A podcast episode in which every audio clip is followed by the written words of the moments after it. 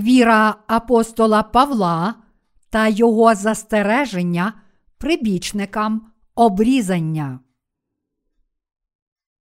До Галатів, розділ 1, вірші 1, 17. Апостол Павло поставлений ні від людей, ані від чоловіка, але від Ісуса Христа й Бога Отця, що з мертвих Його воскресив, і присутні зо мною всі браття до церков Галатійських. Благодать вам і мир від Бога, Отця нашого і Господа Ісуса Христа, що за наші гріхи дав самого себе, щоб від злого сучасного віку нас визволити за волею Бога й Отця нашого. Йому слава навіки вічні. Амінь. Дивуюся я, що ви так скоро відхилюєтесь від того, хто покликав Христовою благодаттю вас на іншу Євангелію, що не інша вона, але деякі є, що вас непокоять і хочуть перевернути Христову Євангелію. Але якби й ми або ангел із неба зачав благовістити вам не те, що ми вам благовістили, нехай буде проклятий. Як ми перше казали, і тепер знов кажу, коли хто вам не те благовістить, що ви прийняли, нехай буде проклятий. Бо тепер чи я в людей шукаю визнання, чи в Бога, чи людям дбаю я догоджати. Бо коли б догоджав я ще людям, я не був би рабом Христовим. Звіщаю ж вам, браття, що Євангелія, яку я благовістив, вона не від людей, бо я не прийняв, ні навчився її від людини, але відкриттям Ісуса Христа. Чули бо ви про моє поступовання перше в юдействі, що Божу церкву жорстоко я переслідував та руйнував її. І я перевищував в юдействі багатьох своїх ровесників роду мого, бувши запеклим прихильником моїх отцівських передань. Коли ж Бог, що вибрав мене від утроби матері моєї і покликав благодаттю своєю, уподоба виявити мною сина свого, щоб благовістив я його між поганами.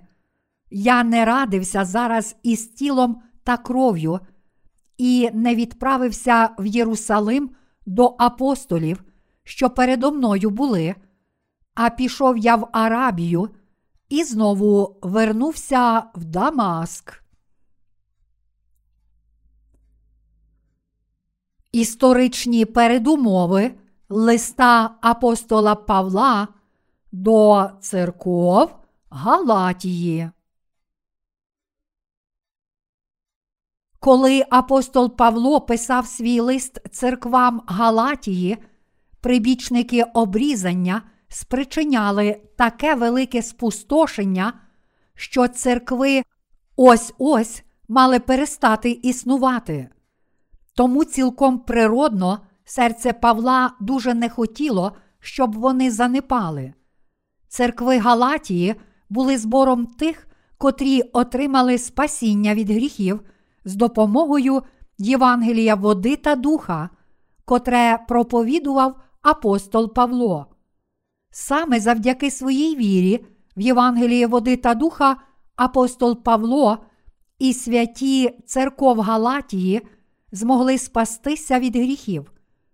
Євангеліє води та духа це Євангеліє, котрим Ісус спас усіх грішників від гріхів світу завдяки хрещенню, котре Він прийняв від Івана та крові, котру Він пролив на Христі. Його хрещення мало на меті покласти гріхи світу на Його тіло і заплатити їхню ціну замість всіх грішників, тому що заплата за гріх смерть. Тепер апостола Павла хвилював зростаючий вплив прибічників обрізання в церквах Галатії. Віра цих прибічників обрізання була така. Для того, щоб належати до Божих людей, людина повинна не тільки вірити в Ісуса, але також прийняти обрізання. Прибічники обрізання в церквах Галатії думали, що даного Богом Євангелія води та духа недостатньо, і тому вони стверджували, що потрібно прийняти тілесне обрізання. Тож віра прибічників обрізання була законницька, відмінна від віри, котра дозволяє всім людям отримати спасіння тільки завдяки вірі в Євангеліє води та духа. В очах Павла святі церков Галатії підпадали під вплив законницької віри. В результаті в церквах Галатії все більше людей почало приймати таке неправдиве вчення прибічників обрізання. Павло не міг не зважати на руйнування, спричинене прибічниками обрізання. Тому він проголошує, як ми перше казали, і тепер знов кажу, коли хто вам не те благовістить, що ви прийняли, нехай буде проклятий. До Галатів, розділ 1, вірш 9. Апостол Павло почав дорікати вірі прибічників обрізання як неправдивій вірі, тому що правдою, в котру він вірив, було Євангеліє води та духа. Іншими словами, Євангеліє, котре апостол Павло проповідував церквам Галатії, це Євангеліє води та духа, а не віра в тілесне обрізання. У листі до Галатів, розділ 3, вірші 27, 28, ми можемо побачити, що Павло справді вірив у Євангеліє води та духа, котре об'являється в Біблії. Бо ви всі, що в Христа охрестилися, у Христа зодягнулися.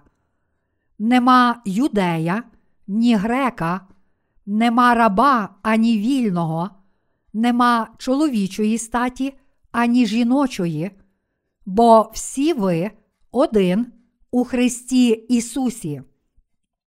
Євангеліє, в котре вірив Павло, і котре він проповідував людям, це Євангеліє води та духа, і тому він попереджає, що прибічники обрізання будуть прокляті Богом.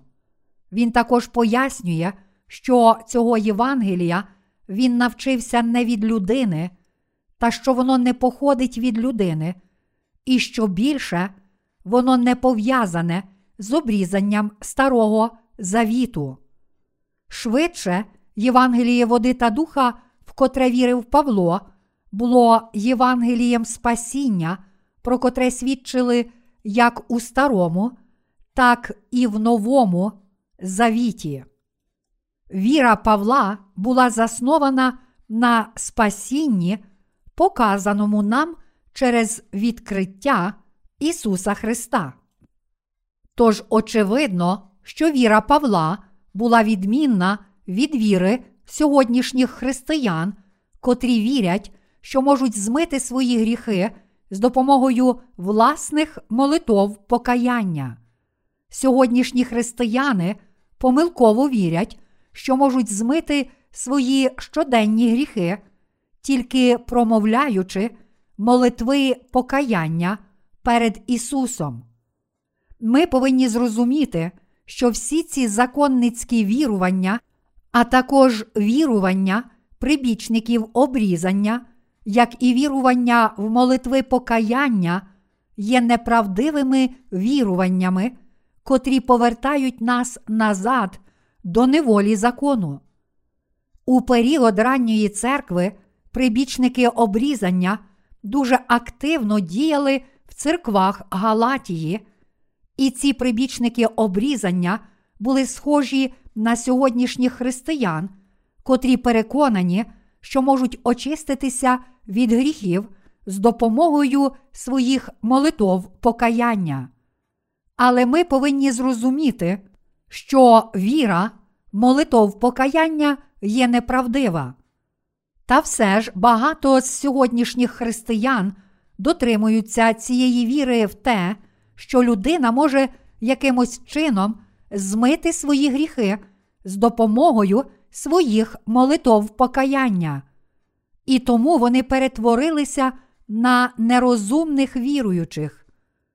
Тож віра в молитви покаяння дуже неправильна.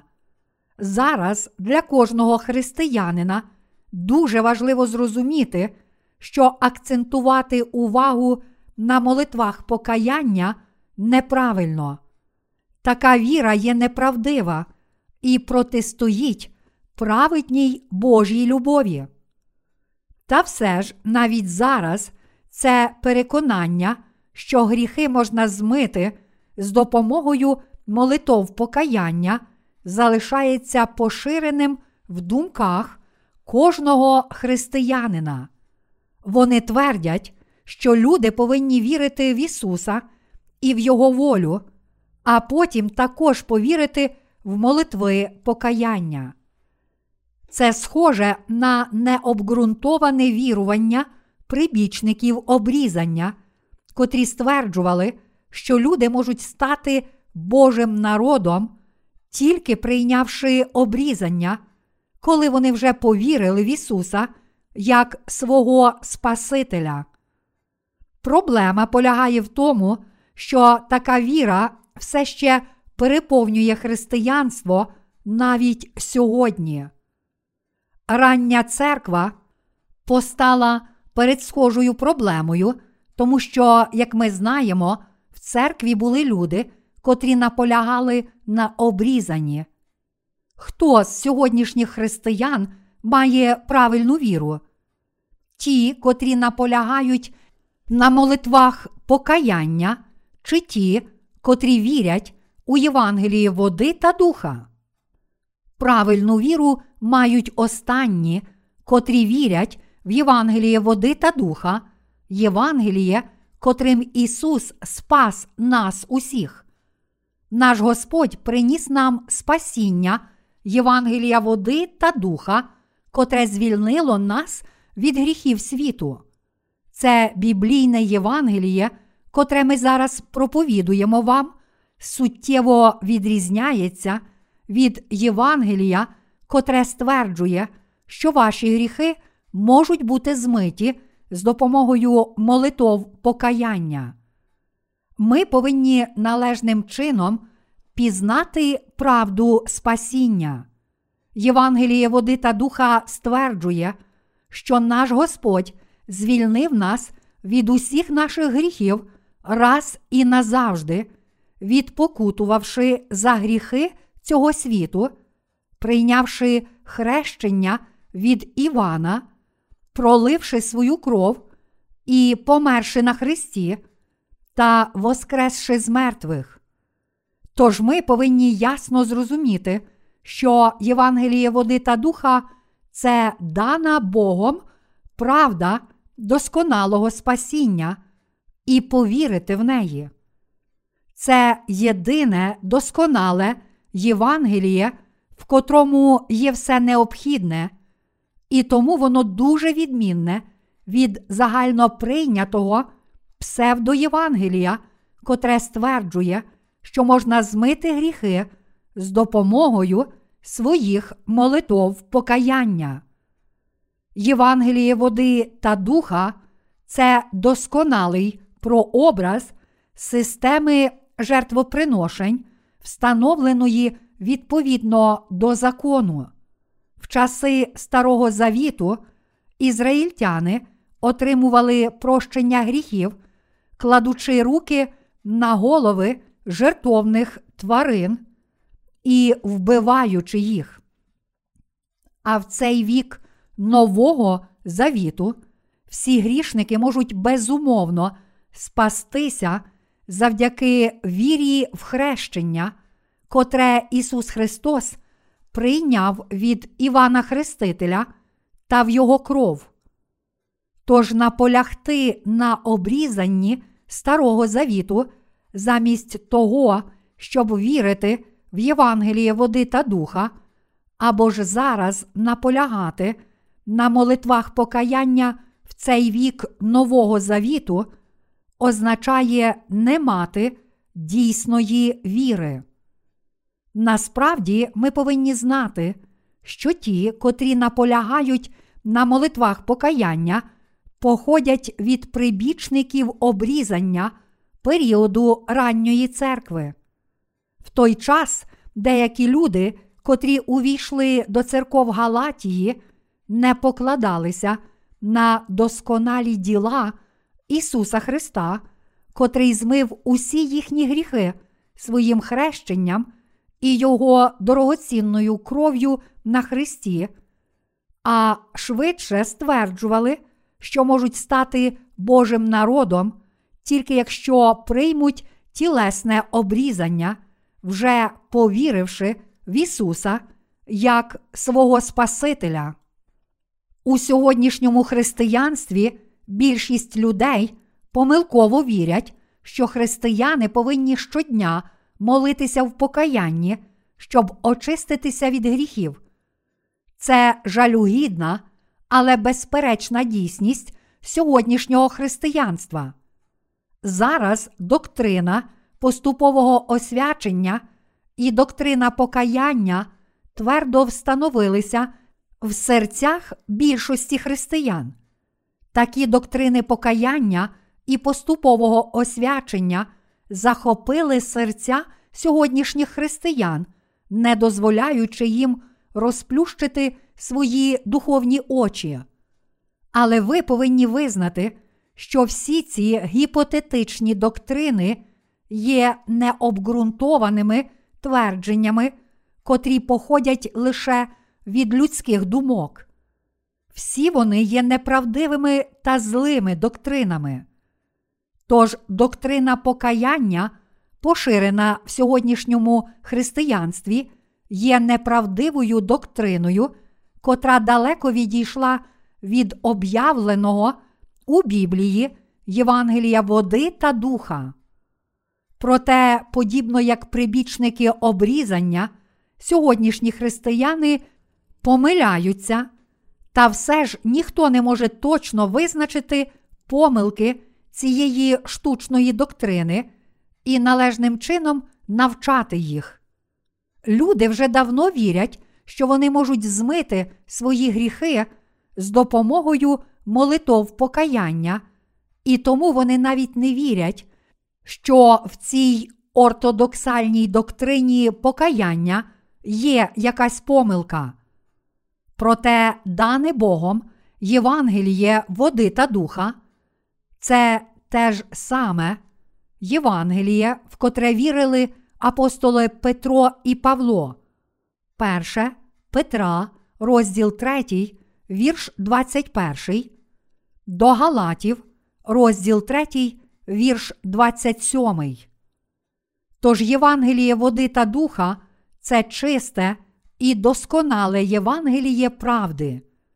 Відтепер всі ми повинні в чистоті пізнати Євангеліє води та духа, зрозуміти його і повірити в нього цілим серцем, тому що це Євангеліє є єдиним дійсним Євангелієм, показаним нам через відкриття Ісуса Христа. Іншими словами, Євангеліє води та духа це правда, котра складається з хрещення, котре Ісус прийняв від Івана, та крові, котру Він пролив на Христі, і тому ми повинні пізнати і повірити в нього. А також Євангеліє води та духа це правда, в котрій досконало об'являються Божа праведність і любов. Досконале спасіння, котре прийшло на цю землю у Євангелії води та духа. Наш Господь взяв на себе гріхи світу своїм хрещенням і ніс їх протягом трьох років, був розп'ятий, пролив свою кров і помер, воскрес із мертвих на третій день, і тепер сидить по правиці престолу Бога Отця. Навіть зараз Він залишається вічним Спасителем віруючих у Євангелії води та духа. Тож ті, котрі прагнули звільнитися від усіх гріхів, змогли назавжди й відразу змити їх завдяки вірі в цю правду Євангелія. Тож кожен, хто прагнув змити свої гріхи, зміг назавжди спастися від усіх своїх гріхів, тільки цілим серцем повіривши у Євангеліє води та духа. Проте, оскільки доктрина покаяння відмінна від Євангелія води та духа є неправдивою доктриною, котра не може звільнити нас від гріхів цього світу, незалежно від того, як палко сьогоднішні християни моляться в покаянні, їхні гріхи ніколи не зникнуть. Тож намагатися змити свої гріхи з допомогою віри тільки в кров Ісуса на Христі та своїх молитов покаяння означає, зрештою, отримати результат даремних вірувань. Ось чому сьогоднішні християни, котрі намагаються змити свої гріхи з допомогою молитов покаяння, насправді не можуть досягти цієї мети. Апостол Павло зіткнувся з багатьма труднощами, коли прагнув проповідувати дане Богом Євангеліє води та духа, віруючим своїх днів.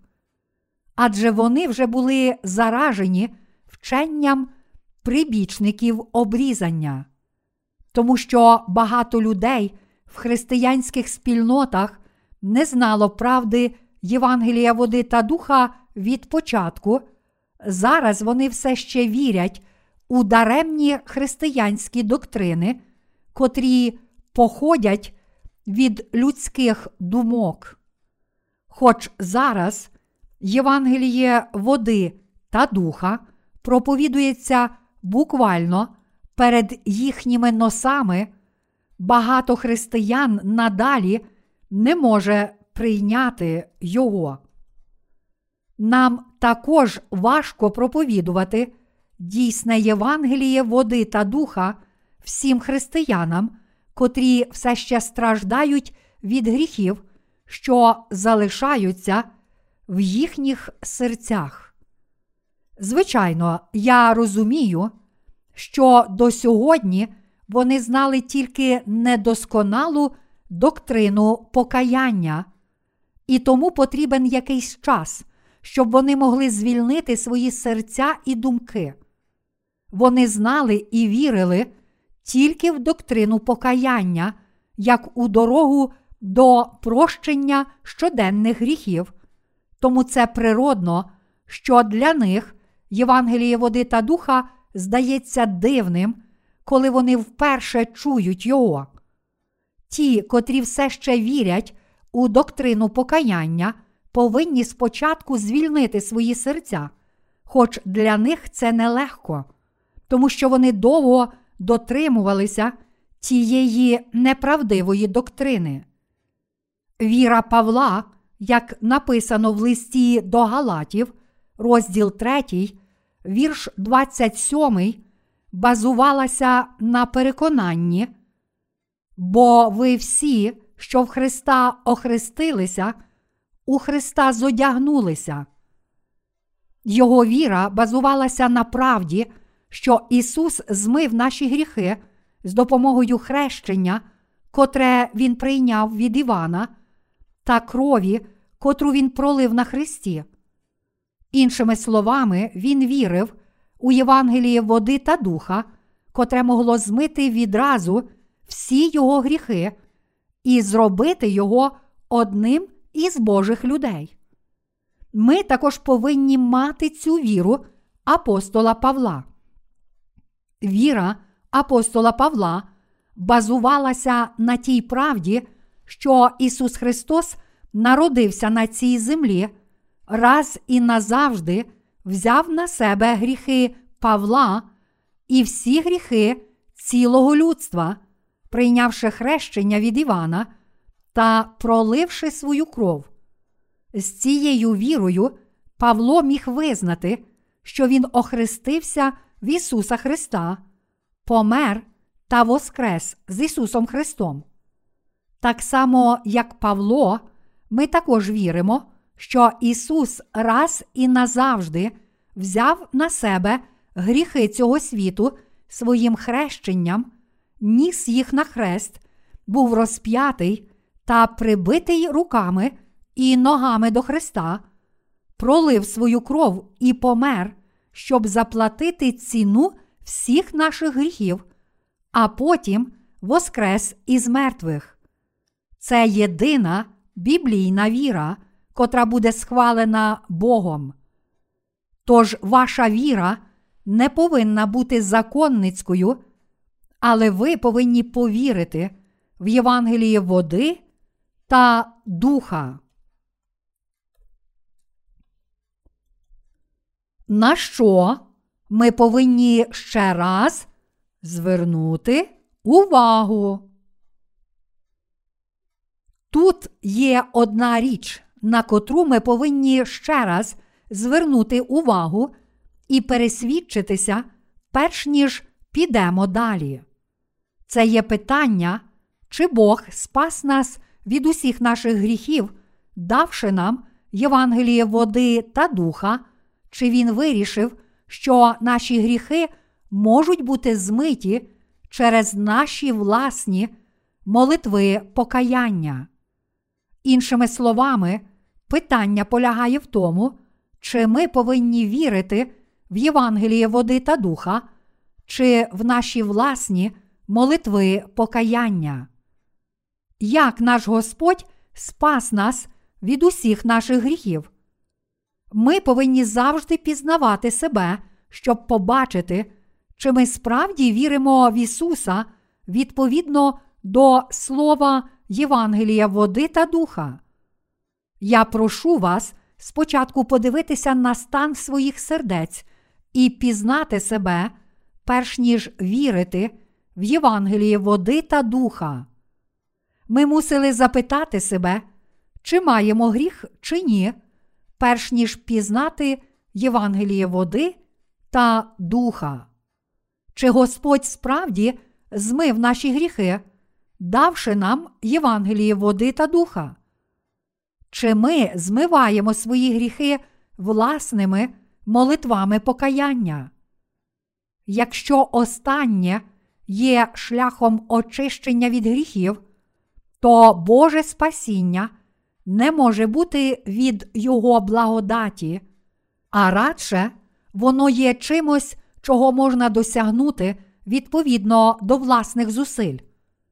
Але Боже спасіння дається лише завдяки Його ласті тим, котрі вірять у Євангеліє води та духа. Чи ви вірите в Євангеліє води та духа? Чи навпаки вірите у власні молитви покаяння? З цих двох Євангелій перше є досконалим Євангелієм, котре очищує відразу всі наші гріхи, коли ми віримо в нього. Наш Господь взяв на себе всі гріхи світу, прийнявши хрещення від Івана, пролив свою кров на Христі і таким чином спас нас від усіх наших гріхів. Ми мусили роздумувати над правдою Євангелія води та духа і чітко зрозуміти її, перш ніж стати віруючими. В яке Євангеліє ви вірите зараз? чи справді це Євангеліє води та духа? Євангеліє, котрим наш Господь раз і назавжди змив усі наші гріхи, це правда Євангелія води та духа. Тепер ми віримо в дане нам Євангеліє води та духа, і тому змогли очиститися від усіх своїх гріхів. Всі ми повинні прийняти цю віру в слово Євангелія води та духа. Ми не повинні ані проповідувати, ані вірити в молитви покаяння, в котрі вірить так багато сьогоднішніх християн. Якби ми справді могли очиститися від наших гріхів з допомогою молитов покаяння, то нам не потрібно було б вірити в Євангеліє води та духа. Але ви не можете заперечити, що у ваших серцях були гріхи, перш ніж ви повірили в Євангеліє води та духа, навіть якщо раніше щодня старанно молилися в покаянні. Але зараз ми з вами віримо в Євангеліє води та духа і очистилися від усіх своїх гріхів завдяки вірі в нього. Чи Євангелія води та духа, в котре ви зараз вірите, ви навчилися від людей цього світу? Чи воно походить від Бога? Це Євангеліє, котре ми маємо, походить не від людини, але від нашого Господа. Євангеліє води та духа, котре ми зараз маємо, є Євангелієм правди спасіння, котре Бог дарував нам. Тому насправді Євангеліє води та духа походить не від людини, але воно є Євангелієм спасіння, котре прийшло від Бога. Сьогодні, саме завдяки нашій вірі, в Євангелії води та духа ми можемо мати ту віру, котра дозволяє нам спастися від усіх наших гріхів. Бог дозволив нам розповідати всім іншим людям про Євангеліє води та духа. Іншими словами, Він дав нам служіння примирення. Друге до Коринтян, розділ 5, вірш 18. Ми вдячні за те, що Господь дозволив нам проповідувати Євангеліє води та духа по всьому світу, не спотворюючи його. Я впевнений, що ви також радієте, тому що стали проповідниками Євангелія води та духа. Я завжди дякую Господу за те, що Він дав мені дійсне спасіння Євангелія води та духа. Відтоді, як ми зустріли нашого Господа через цю правду Євангелія, ми завжди могли проповідувати дійсне Євангеліє. Проте деякі люди казали мені, ви б краще просто відкинули хрещення Ісуса, проповідуючи Євангеліє. Але я не міг прислухатися до їхніх порад. Тому ми змогли проповідувати дане Богом Євангеліє води та духа так, як написано. Ви також повинні бути безмежно вдячні Богу за те, що Він дозволив вам пізнати Євангеліє води та духа, котре містить Його праведність. Євангеліє води та духа, в котре ми сьогодні віримо, не походить від людини. Радше воно походить від Бога і тому є вічною правдою.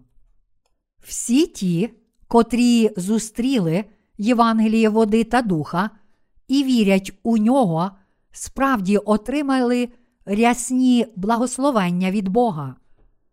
Проте, окрім дійсного Євангелія, є законницькі Євангелія, котрі походять від людини і зробили багато християн грішниками та таким чином мучать їх.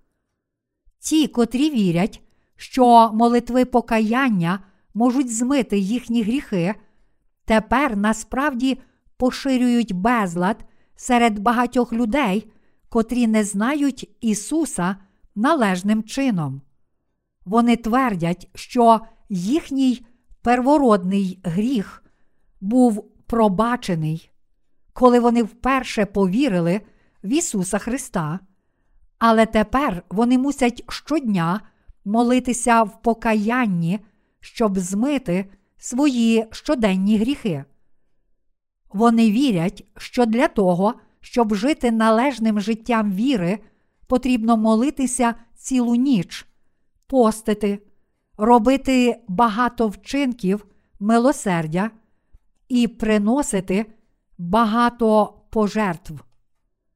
Але їхня заплутана віра, по суті, є така сама, як і віра прибічників обрізання, тому що всі вони вимагають певних людських вчинків для доповнення їхнього спасіння. Такі вірування це не що інше, як законницька віра, тому що вони твердять, що молитви покаяння необхідні для змиття гріхів. Проте ті, котрі вірять у Євангеліє води та духа, котре походить від Бога, змогли спастися відразу тільки завдяки вірі в це дійсне Євангеліє. Ми повірили в Євангеліє води та духа, котре походить від Бога, і саме тому змогли цілком спастися від усіх своїх гріхів.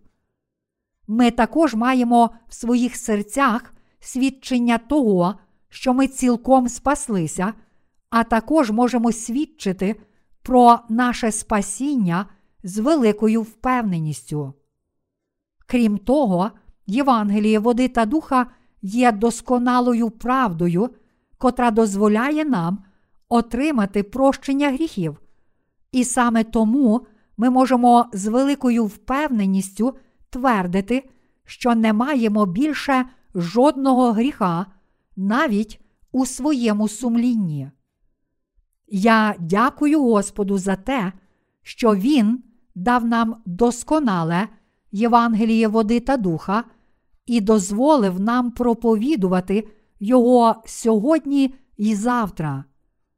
Це велике благословення і велична слава Божа, що ми тепер можемо проповідувати цю правду Євангелія по всьому світу.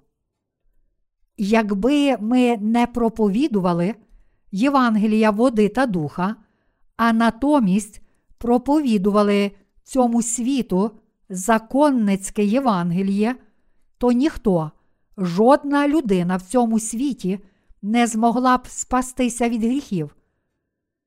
Якби ми проповідували по всьому світу законницьке Євангеліє замість Євангелія води та духа, то з нас сміялися б. Нас ненавиділи б і казали, ви дурні. Ми знали це протягом сотень років, і ось ви проповідуєте це лише зараз. То хто кому проповідує? Проте до нас надходять листи подяки і свідчення від наших читачів по всьому світу, засвідчуючи, як вони почули Євангеліє води та духа, та що вони невимовно вдячні за це, а також як вони спаслися. Навіть зараз, усюди по цьому широкому світу, ми проповідуємо Євангеліє води та духа, котре ми отримали від Бога. Зараз ми проповідуємо Євангеліє води та духа, котре походить від самого Бога, і тому можемо сміливо проповідувати Його всім людям. Євангеліє води та духа є джерелом реформ для занепалої віри. Євангеліє води та духа містить значення, котре є набагато важливіше, ніж значення реформації 16 століття, започаткованої закликом Лютера повернутися до Біблії. Реформація віри, котра є така велика, що її неможливо навіть порівнювати з досягненнями реформації Лютера, міститься в Євангелії Божої сили, в Євангелії води та духа. Євангеліє води та духа є набагато більше і могутніше, ніж будь-що інше. На знак протесту проти духовенства, котре продавало індульгенції, щоб профінансувати будівництво базиліки святого Петра, Лютер оголосив свої 95 тез. Саме тому він мимоволі став ініціатором реформації. Проте він лише вірив, що спасіння складається тільки з крові на Христі, та що його можна досягти з допомогою молитов покаяння. Тому з усіх католицьких доктрин він також зберіг хрещення дітей і доктрину перевтілення. Проте дійсне Євангеліє, в котре вірили апостоли, це Євангеліє води та духа, і вчення реформістів було цілком відмінне від цього дійсного Євангелія. Реформісти лише замінили католицьке таїнство покути на доктрину молитов покаяння. Це цілком відрізнялося від віри в Євангеліє води та духа. Євангеліє води та духа походить не від людини, але від Бога. Тому це дійсне Євангеліє ніколи не зміниться. Навпаки, віра в молитви покаяння походить від людських думок, котрі стверджують, що тоді первородний гріх пробачається, коли людина вперше приймає Ісуса як свого Спасителя, щоденні гріхи можуть завжди бути змиті тільки молитвами покаяння. Це є неправдиве Євангеліє тих, котрі шукають людської праведності, і воно суттєво відрізняється від дійсного Євангелія, в котре вірили і котре проповідували апостоли. Ті, котрі вірять у таке законницьке Євангеліє, можуть думати, що людина очищується від гріхів завдяки своїй релігійній вірності, але наслідки їхнього ентузіазму виявилися даремними. Вони залишаються грішниками незалежно від того, як палко моляться в покаянні. Ці люди не можуть очиститися від гріхів, тому що міцно тримаються необґрунтованої доктрини покаяння, не знаючи Євангелія води та духа. Як можуть законницькі послідовники релігії змити свої гріхи з допомогою такої необґрунтованої віри? Іншими словами, коли люди за один день чинять більше гріхів, ніж волосся на їхній голові, то як вони можуть змити свої гріхи раз і назавжди? Неможливо змити гріхи, покладаючись на такі придумані людьми релігійні доктрини. Очевидно, таке законницьке Євангеліє піднімає прапор протесту проти правди, котрою Господь раз і назавжди змив гріхи цього світу. Апостол Павло хотів проповідувати Євангеліє води та духа всім людям, а також прагнув виправити віру прибічників обрізання.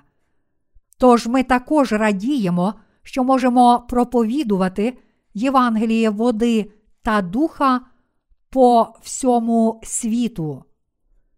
Я дуже вдячний за те, що можу разом з вами моїми співробітниками проповідувати Євангеліє по всьому світу у Божій церкві. Ми проповідуємо Слово Євангелія, води та духа по всьому світу, видаючи книги багатьма різними мовами. Це Євангеліє води та духа, котре ми зараз проповідуємо, показало нашим читачам безперечне спасіння. В результаті свідчення спасіння приходять до нас з кожного куточка світу, з в'язниць, з лікарень і шкіл та від безлічі людей.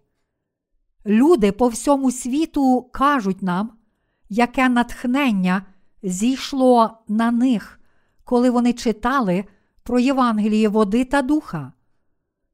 Один із них надіслав нам таке свідчення. Я погоджуюся з Євангелієм води та духа, котре ви проповідуєте, а також погоджуюся з тим, як ви проповідуєте це Євангеліє. Євангеліє, котре ви проповідуєте, є дуже простим, повним впевненості і таким зрозумілим. Чому вони надсилають нам ці свідчення спасіння? Вони пояснюють це тим, що ніколи раніше не чули про дійсне Євангеліє води та духа, хоч вже давно вважають себе християнами. Адже вони не чули про Євангеліє води та духа і не бачили, щоб хтось проповідував його, і тому не могли справді повірити в нього. Євангеліє, котре вони чули дотепер, не було Євангелієм води та духа.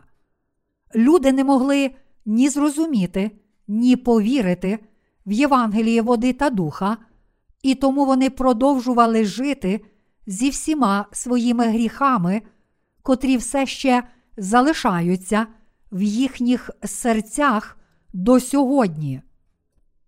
Через свою законницьку віру, котра відрізняється від Євангелія води та духа, жоден з них не міг очиститися від гріхів. Деякі теологи казали, ми спаслися від усіх своїх гріхів, зараз перебуваємо в процесі спасіння і цілком спасемося в майбутньому. Хіба ця суперечність не є наслідком доктрини поступового освячення, котру обговорюють теологи? Протягом сотень років, починаючи від реформації, теологи навчали абсолютної нісенітниці і проповідували непевне Євангеліє. Але тепер люди чітко зрозуміли, на що справді схоже їхнє життя та що таке Євангеліє води та духа. Вони кажуть, я цілком погоджуюся з цим Євангелієм води та духа, котре ви проповідуєте. Деякі люди кажуть, я хочу використовувати ваші книги, котрі містять Євангеліє води та духа як підручники для дослідження Біблії в моїй церкві. Інші свідчать, ця книга така зрозуміла, що вона дає надію людям за ґратами. Це Євангеліє правди дозволяє їм отримати дійсний дар спасіння, і його більш ніж достатньо, щоб увійти до Небесного Царства. Я вдячний Богу за те, що Він дає нам Євангеліє води та духа, Євангеліє правди, котре без сумніву зробило нас Божими дітьми.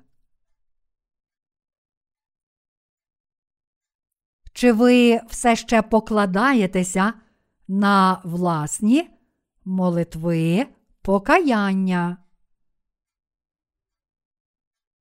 В сьогоднішньому християнстві не повинно бути прибічників обрізання, та все ж є дуже багато християн, котрі ще покладаються на свої молитви покаяння. Чи віра тих, котрі тепер наполягають на молитвах покаяння, є нерозумною вірою? Так, така віра заснована на доктрині покаяння і не може звільнити людей від гріхів. Порівнюючи загально прийняте Євангеліє більшості християн з Євангелієм води та духа, ми можемо чітко побачити, котре Євангеліє є дійсне, а котре неправдиве. Тож Євангеліє води та духа це Євангеліє, котре очевидно відрізняється від загально прийнятого Євангелія, котре не може обійтися без доповнення, тобто без молитов покаяння. Як же ми можемо пізнати і відрізнити істинне Євангеліє від неправдивого? Ми зможемо зрозуміти це, якщо відокремимо їх і порівняємо одне з одним. Якщо ми знаємо і віримо в дійсне Євангеліє води та духа, а не Євангеліє, котре наполягає на молитвах покаяння, то самі відчуваємо, як наші гріхи зникають з наших сердець, і навпаки, молитви покаяння насправді зв'язують християн гріхами, навіть якщо вони вірять в Ісуса, таким чином примушуючи їх завжди жити як грішники. Тому це очевидно, що люди потребують Євангелія води та духа, котре може раз і назавжди змити всі їхні гріхи. Якщо тепер ми віримо в Євангеліє води та духа, то всі ми можемо отримати прощення гріхів, і в результаті отримаємо дар Святого Духа та будемо жити перед Богом впевненим та праведним життям. Якщо з іншого боку ви повірите в доктрину покаяння, то хоч спочатку вам може здаватися, що все гаразд, з часом ви будете потрапляти у ще більшу неволю своїх гріхів, і, зрештою, будете мати ще більше гріхів, ніж мали раніше, перш ніж повірили в Ісуса. Якщо ви не вірите в Євангеліє води та духа, а натомість дотримуєтеся молитов покаяння, то надалі залишаєтеся грішниками. Чи хтось із вас отримав дар Духа Божого ще до того, як повірив у Євангеліє води та духа?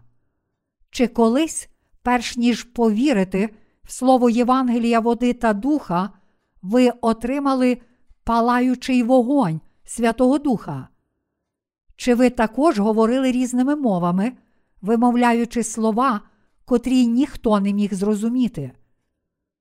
Ви можете думати, що так справді було, але мусите пам'ятати, що все це трапилося перш ніж ви отримали Євангеліє води та духа. Ви могли пережити все це, перш ніж пізнали і повірили в Євангеліє води та духа. Але ви повинні знати, що все це є також навіть у численних язичницьких релігіях світу. Тож ви не повинні думати про такі речі, як докази вашого спасіння. Навпаки, я відчув моє дійсне прощення гріхів і благословення стати Божою дитиною, коли повірив у правду Євангелія води та духа цілим серцем. Тож Святий Дух у вигляді голуба вже зійшов на моє серце.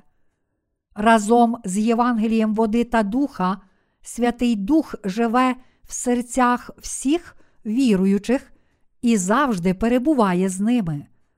Святий Дух, котрий тепер живе в моєму серці, прийшов у Євангелії води та духа. Він переконав моє серце проповідувати Євангеліє води та духа по всьому світу і вже зараз дозволяє мені служити ділам Божим. Євангеліє води та духа це дійсна правда, котра дозволяє людям отримати Святого Духа. Ми повірили в це дійсне Євангеліє і саме тому змогли очиститися від усіх своїх гріхів та отримати Духа Божого в подарунок. Мої браття віруючі, ми повинні зрозуміти серце апостола Павла. Ми повинні справді зрозуміти те, що апостол Павло мав на увазі, коли він сказав церквам Галатії, що вони будуть прокляті, якщо будуть проповідувати якесь інше Євангеліє, а також мусимо зрозуміти, що не можемо очиститися від наших гріхів з допомогою молитов покаяння. Це можливо тільки якщо ми віримо в Євангеліє води та духа. На щастя, ми зустріли дану Богом правду Євангелія води та духа, почули її своїми вухами і повірили в цю правду Євангелія. Але деякі люди кажуть, що вірять у Євангеліє води та духа, та все ж вони й надалі щодня покладаються на молитви покаяння. Такі змішані вірування не мають сенсу. Немає жодної іншої правди, окрім Євангелія води та духа, котрим наш Господь звільнив нас від усіх наших гріхів. Якщо ми не будемо проповідувати цього дійсного Євангелія, води та духа, то обов'язково отримаємо прокляття від Бога. Моє серце надзвичайно вдячне Богу. Ті, з ким я тепер служу, принаймні вірять у Євангеліє води та духа. Я вдячний Богу за те, що Він дозволив мені служити Євангелію води та духа не самотньо, а з Його церквою.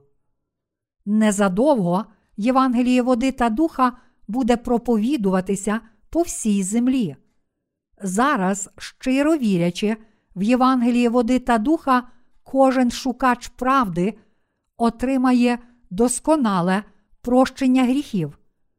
Ми вдячні за те, що Бог дає нам Євангеліє води та духа, і молимося, щоб це Євангеліє поширилося по всьому світу. Як ми могли б тримати Євангеліє води та духа тільки для себе? В покорі перед Божою волею ми хочемо проповідувати цю правду Євангелія по всьому світу. І щоб не трапилося з нами, ми повинні зберегти Євангеліє води та духа, щоб воно не було викривлене. Я впевнений, що тоді ми зможемо проповідувати Євангеліє води та духа по всьому світу до дня повернення нашого Господа. Така є Божа воля. Тож я щиро надіюся і молюся, щоб всі ми ще більше думали про Божу волю, дивилися все дальше і дальше, проповідуючи Євангеліє води та духа, котре об'являє Божу праведність, і були вдячні. Я вічно вдячний Господу за те, що Він дав нам Євангеліє води та духа. Зараз багато християн вірить у теорію Вознесіння перед Великим горем. Але теорія Вознесіння перед Великим горем це доктрина, котра відійшла від Слова Божого. Її прихильники вірять, що Господь прийде і забере їх, перш ніж розпочнеться Велике горе, та що тільки після того горе цілком розпочнеться. Вірячи в це, вони завжди радіють незалежно від того, чи світ охоплює темрява і хвалять Бога, переконані, що підуть до Царства Небесного. Тож вони палко хвалять Бога на високих тонах, неначе кричать. Я підозрюю, що вони співають так, тому що їм самим важко повірити в теорію Вознесіння перед Великим горем. Та все ж вони й надалі хочуть щиро і фанатично вірити в неї.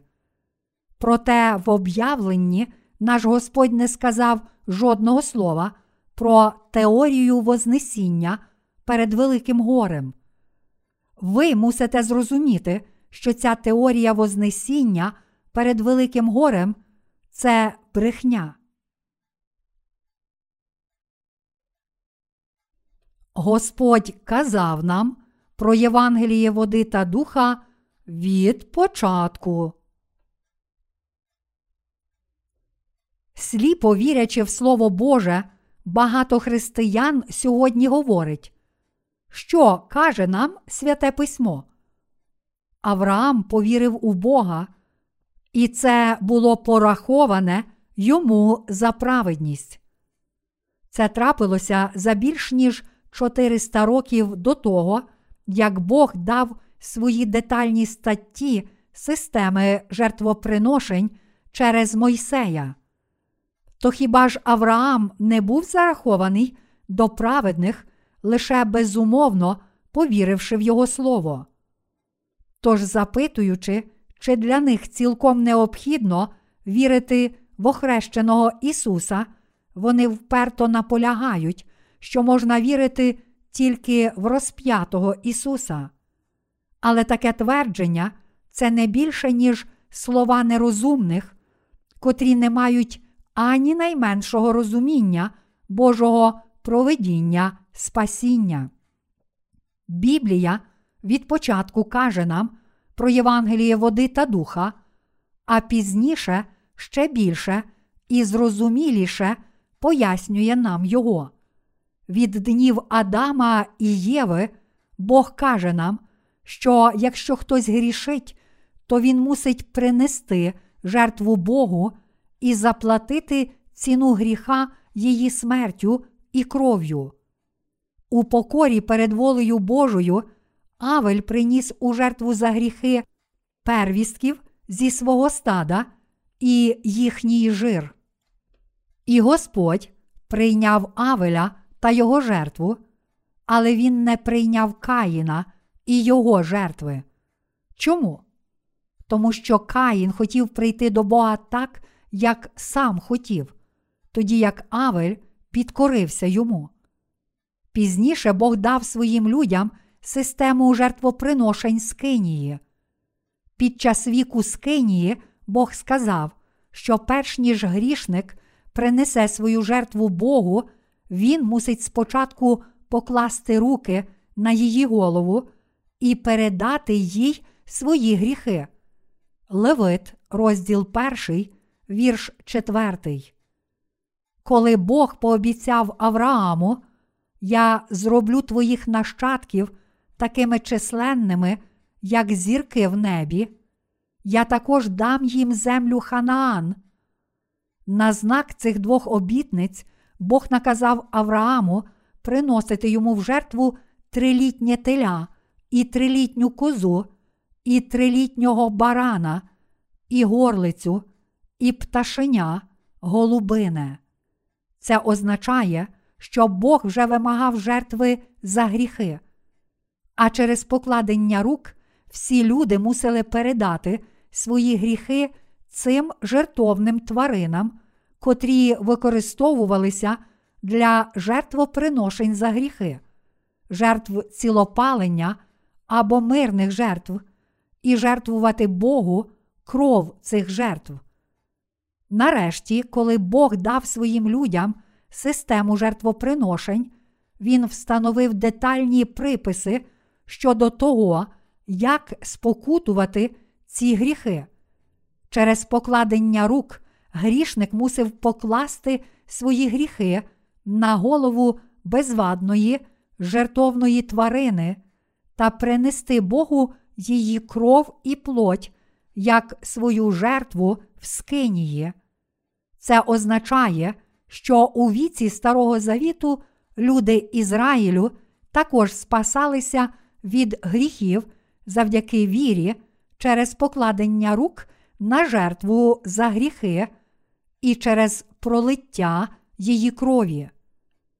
Іншими словами, Бог сказав нам, що всі ті, котрі тепер живуть у цей вік Нового Завіту, не повинні ігнорувати хрещення, котре Ісус прийняв від Івана, коли твердять, що вірять у нього як свого Спасителя. Звичайно, вони також повинні вірити в кров, котру Ісус пролив на Христі. Якби ви вірили тільки в кров на Христі, не розуміючи правди, що Ісус раз і назавжди прийняв та взяв на себе гріхи людства, отримавши хрещення від Івана, то ваша віра була б схожа на боксера, котрий посилає удар у повітря. Такі вірування не можуть допомогти людям мати належну віру в Ісуса і отримати повне прощення гріхів, тому що гріхи все ще залишаються в їхніх серцях. Більшість християн сьогодні вірить у своє так зване Євангеліє, котре не є правдою справжнього спасіння. Вони не належать Ісусу Христу, тому що вірять не в правду води та духа, але в інше Євангеліє. Деякі з них вірять, що вони спаслися від усіх гріхів з допомогою віри тільки в кров Ісуса на Христі. Але, правду кажучи, вони не можуть заперечувати, що гріхи все ще залишаються в їхніх серцях. Бог сказав, що Він спасе нас від гріхів у цьому злому поколінні своїм досконалим Євангелієм. Сьогоднішні правдиві віруючі не вірять, що Ісус прийшов тільки половиною Євангелія, тобто Євангелієм тільки крові на Христі. Навпаки, вони вірять, що саме водою, кров'ю і духом Господь прийшов у цей світ. Перше Івана, розділ 5, вірші 4, 7. Ми повинні стати віруючими в Євангеліє води та духа. Якщо Господь цілком спас нас від цих злих поколінь, то очевидно, що Він спас нас від наших гріхів не через наші власні молитви покаяння, а Євангелієм води та духа. Якщо хтось шукає чогось іншого, окрім Євангелія води та духа, то він попускається великої помилки. Ісус Христос прийшов на цю землю, щоб спасти грішників цього світу від гріхів, та зробив це раз і назавжди Євангелієм води та духа. Прийнявши хрещення власного тіла за наші гріхи, померши на Христі та воскресши з мертвих, Він дав нам дійсне спасіння. А зараз ми отримали дар Святого Духа та звільнилися від усіх своїх гріхів і покарання завдяки вірі в Євангеліє води та духа. Тож ми повинні чітко і без сумніву зрозуміти, що ми стали Божими дітьми завдяки вірі в Євангеліє води та духа. В листі до римлян, розділ 2, вірші 28, 29 написано: Бо не той юдей, що є ним назовні, і не то обрізання, що назовні на тілі, але той, що є юдей потаємно, духово, і обрізання серця духом, а не буквою, і йому похвала не від людей, а від Бога. Це означає, що ми повинні прийняти духовне обрізання, щоб стати Божими дітьми. То яка ж віра дозволяє нам стати духовно обрізаними перед Богом? Це віра в те, що Господь прийняв хрещення від Івана Хрестителя, щоб раз і назавжди взяти наші гріхи на своє власне тіло, пролив свою кров для нас і таким чином спас нас. Коли наш Господь прийняв хрещення від Івана, всі наші гріхи перейшли на Ісуса. Саме завдяки вірі в цю правду ми прийняли духовне обрізання. Вірячи в те, що Ісус Христос забрав усі наші гріхи у хрещенні, котре Він прийняв від Івана, ми можемо прийняти духовне обрізання і стаємо нащадками Авраама. Вірячи в Слово Боже, ми повинні прийняти духовне обрізання. Саме завдяки вірі в Євангеліє води та духа ми можемо справді стати Божим народом.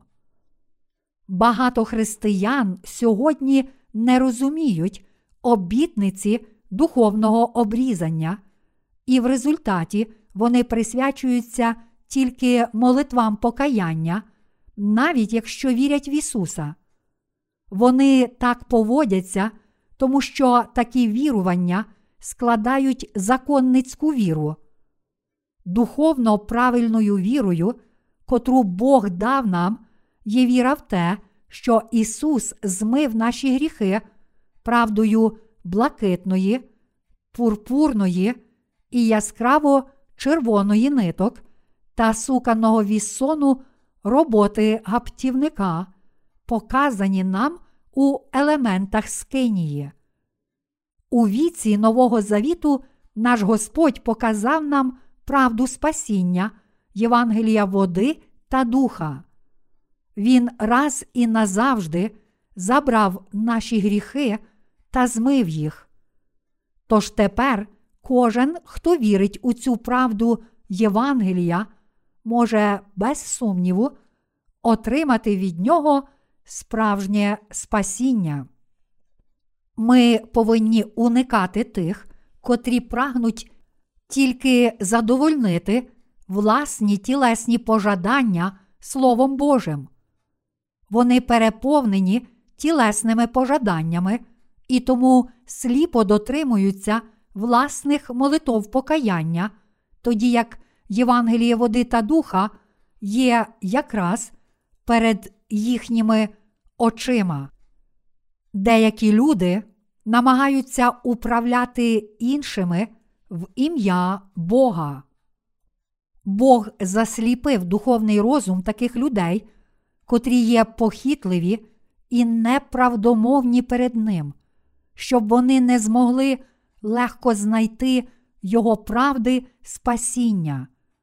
Боже Євангеліє схоже на скарб, котрий людина приховала на своєму полі. Бог не хоче бути з тими, котрі не коряться Євангелію води та духа.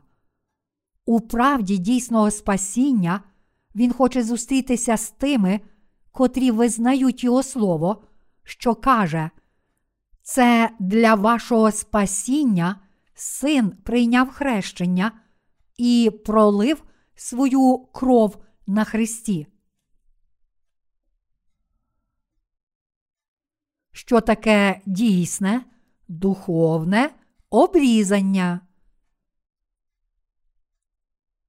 Що стосується духовної жертви Богу за гріхи ізраїльтян, то вони найперше мусили покласти руки на жертву, щоб передати їй свої гріхи. Таким чином, вони могли справді відрізати гріхи від своїх сердець. Так само обрізанням віри для нас є пізнати і повірити в правду Євангелія води та духа. Бог наказав Аврааму прийняти тілесне обрізання, кажучи, ти і твої нащадки чоловічої статі повинні прийняти обрізання через вісім днів після народження. Немовля, котрому виповнилося тільки вісім днів, ще таке молоде, що його крайня плоть ще червона. Таку маленьку дитину брали і обрізали, відтягуючи крайню плоть на кінці статевого члена і частково обрізали її. Якби хтось з народу Ізраїлю не прийняв обрізання, то він не належав би до Божого народу. Тож кожен ізраїльтянин і навіть його раби чоловічої статі, куплені здалеку, мусили бути обрізані протягом восьми днів після народження. Таким чином, в Біблії ми бачимо, що Ісус також був узятий до храму і обрізаний через вісім днів від Його народження. Як Біблія каже нам, обрізання серця. До Римлян, розділ 2, вірш 29, дійсне духовне обрізання означає прощення гріхів серця, а не тілесне обрізання. Наші гріхи перейшли на Ісуса Христа. Ісус Христос раз і назавжди взяв на себе всі гріхи світу, прийнявши хрещення від Івана. Вірити в це означає прийняти духовне обрізання. Якщо ми не віримо в Євангеліє води та духа цілим серцем, то ніколи не зможемо стати Божим народом. Івана, розділ 3, вірші 1, 7. Кожен, хто має свідчення своєї віри в Євангеліє води та духа, є Божою дитиною, подібно як Бог дав Аврааму обітницю через приписи обрізання. Він пообіцяв: кожен, хто не обрізаний в плоті, не належить до Божого народу, але для кожного, хто прийняв обрізання в плоті, навіть для слуги, купленого від поган, обрізання є знаком, що він належить до Божого народу. Тож, якщо наші серця духовно обрізані, тобто, якщо ми маємо віру в Євангеліє води та духа, тоді ми є Божим народом. Так само, якщо ми не маємо цієї віри в Євангеліє води та духа, то ми не є Божим народом. Тому, коли Бог вирішує, чи справді ми прийняли духовне обрізання, Він дивиться, чи справді ми віримо в Євангеліє води та духа, і саме на цій підставі визначає, чи справді ми є Його народом. Бог не судить нас відповідно до наших вчинків, але Він судить нас на основі нашої віри. Ось чому ми повинні вірити в Євангеліє води та духа, щоб стати Божими дітьми. Саме завдяки вірі в Євангеліє води та духа ми змогли отримати дар спасіння. Проте багато людей сьогодні все ще не знає цієї правди духовного обрізання, а натомість вони вірять, що можуть очиститися від гріхів з допомогою своїх молитов покаяння. Вони також твердять, що щодня знову отримують прощення гріхів, молячись у покаянні, тому що вірять в кров Ісуса Христа. Але такі вірування є вірою духовних шахраїв, котрі тільки прагнуть задоволення власної пожадливості. Чи ви вірите, що Ісус раз і назавжди забрав ваші гріхи, прийнявши хрещення? Саме тому, що Ісус раз і назавжди взяв на себе всі наші гріхи, прийнявши хрещення від Івана, ми змогли очиститися від усіх своїх гріхів завдяки вірі в це Євангеліє правди. Якби Ісус не забрав наших гріхів своїм хрещенням, то вони не були б змиті. Якщо ми не віримо в Євангеліє води та духа, то незалежно від того, як палко віримо в Ісуса як свого Спасителя, наші гріхи просто не можуть бути змиті. Те, що Ісус прийняв хрещення від Івана Хрестителя, є свідченням того, що всі наші гріхи змиті. Саме тому, що Ісус забрав наші гріхи своїм хрещенням, Він потім зміг бути розп'ятий, щоб понести все покарання за гріх. Бог хоче знайти таке слово свідчення в наших серцях. Що наш Господь сказав нам у розділі 6 Євангелія від Івана? Він сказав: Я хліб життя. Хто до мене приходить, не голодуватиме він, а хто вірує в мене, ніколи не прагнутиме. Івана, розділ 6, вірш 35. І знову він каже: Бо тіло моє то правдиво пожива, моя ж кров то правдиво пиття. Хто тіло моє споживає та кров мою п'є, той в мені перебуває, а я в ньому. Івана, розділ 6, вірші 55, 56. Щоб стати нашою дійсною їжею і питтям, наш Господь справді прийняв хрещення від Івана Хрестителя, пролив свою кров і приніс дійсне спасіння всім тим, котрі вірять у цю правду. Як Ісус сказав нам, хто тіло моє споживає та кров мою п'є, той має вічне життя, ми повинні вірити в дві основні правди Євангелія води та духа, тобто в Його хрещення і в Його кров на Христі. Ісус забрав наші гріхи, прийнявши хрещення від Івана. Тому наші гріхи перейшли на Ісуса Христа. Марка, розділ 3, вірш 15. Івана, розділ 1, вірш 29. Перше Петра, розділ 3, вірш 21.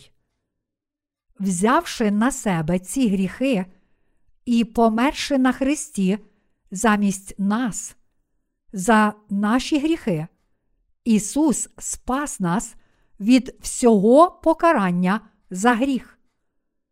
Тож саме завдяки нашій вірі в Ісуса Христа і в Євангеліє води та духа ми спаслися від усіх своїх гріхів.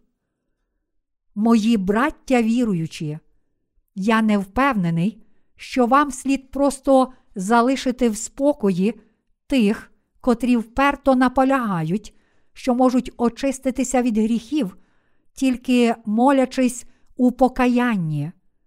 Адже якщо ви залишите їх у спокої, то вони будуть засуджені своїм власним сумлінням та самим Богом.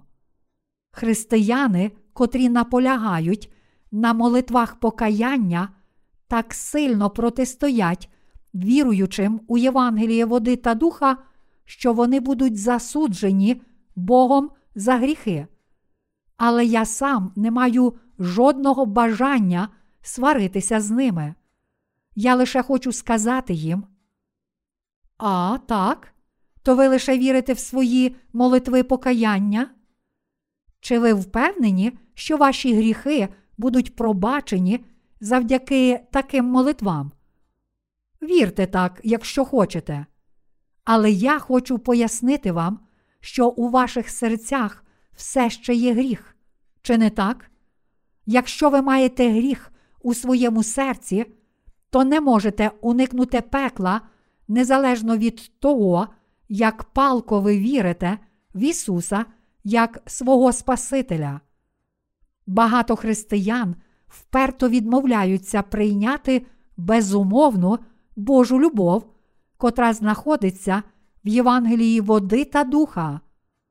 Але ми вже детально навчили їх, як вони можуть спастися від гріхів цього світу завдяки правді Євангелія води та духа. То що ж ми повинні робити? Що ще ми можемо сказати їм? Ми повинні чекати, коли вони навернуться і повернуться до дійсного Євангелія. Бог не сказав нам, що ми можемо або вірити, або не вірити в Євангеліє води та духа. Єдиною дорогою, на котрій ми можемо отримати прощення своїх гріхів і увійти до Небесного Царства, є віра. Цією дорогою можна йти тільки з вірою в Боже спасіння, котре Ісус дав нам, тобто з вірою в те, що Ісус забрав наші гріхи, прийнявши хрещення від Івана, пролив свою кров на Христі, воскрес із мертвих і таким чином спас від усіх гріхів світу тих з нас, котрі вірять. Наш Господь має силу зробити віруючих у Євангеліє води та духа безгрішними в їхніх серцях. Ось як Він бере віруючих у Євангеліє води та духа до Небесного Царства.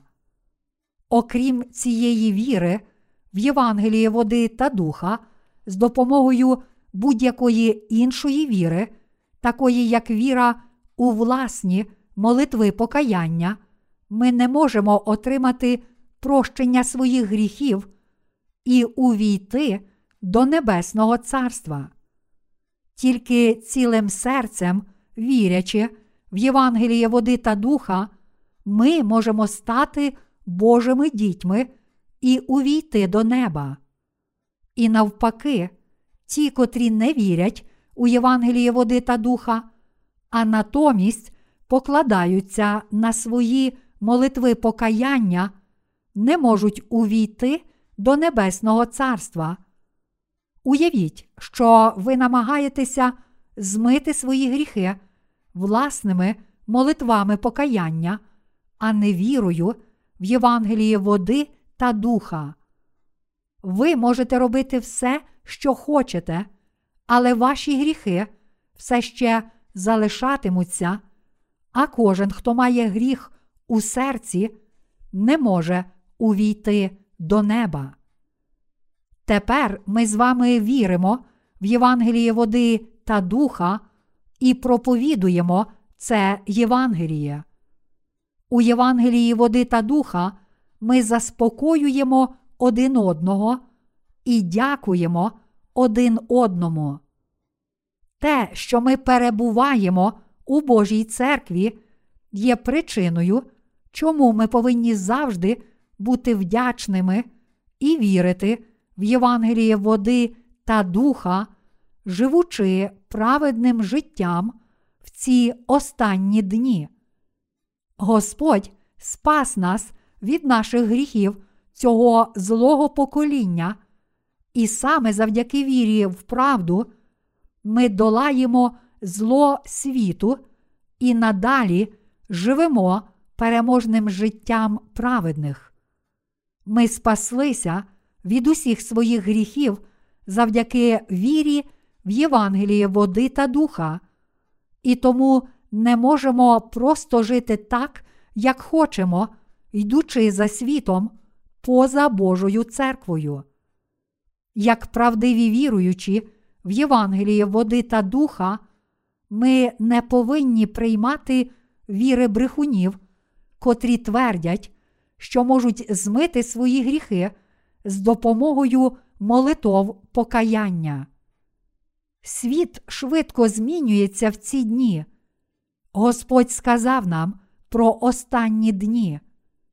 Багато хто дослідять її, і так розмножиться знання. Даниїла, розділ 12, вірш 4. Хіба цей уривок не описує дійсність цього віку? В цей останній вік ми повинні накреслити чітку лінію Євангелія води та духа, лінію віри і щодня жити вірою в Слово Боже. Подібно як священники Старого Завіту завжди підтримували вогонь всередині Скинії, так само ми повинні тримати свої душі в Його світлі, щодня вірячи в Євангеліє води та духа. Ми повинні вести свої духовні битви з вірою, щоб зберігати свій статус дітей Божих, щоб не зіпсуватися у цьому злому поколінні.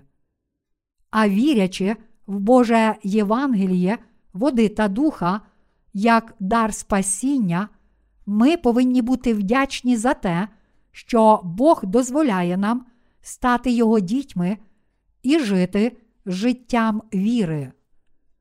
Хоч час тече як річка, і тіло стає все слабшим і старшим, наша старанність у служінні Євангелію води та духа не може зникнути.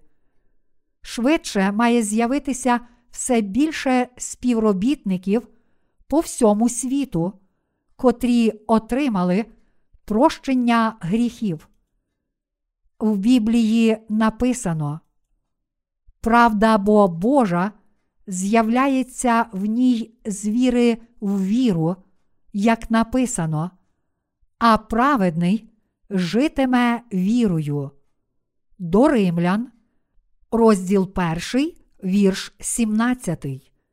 Ми можемо отримати прощення своїх гріхів завдяки вірі в Євангеліє води та духа, а також вирости людьми віри, роздумуючи про це дійсне Євангеліє.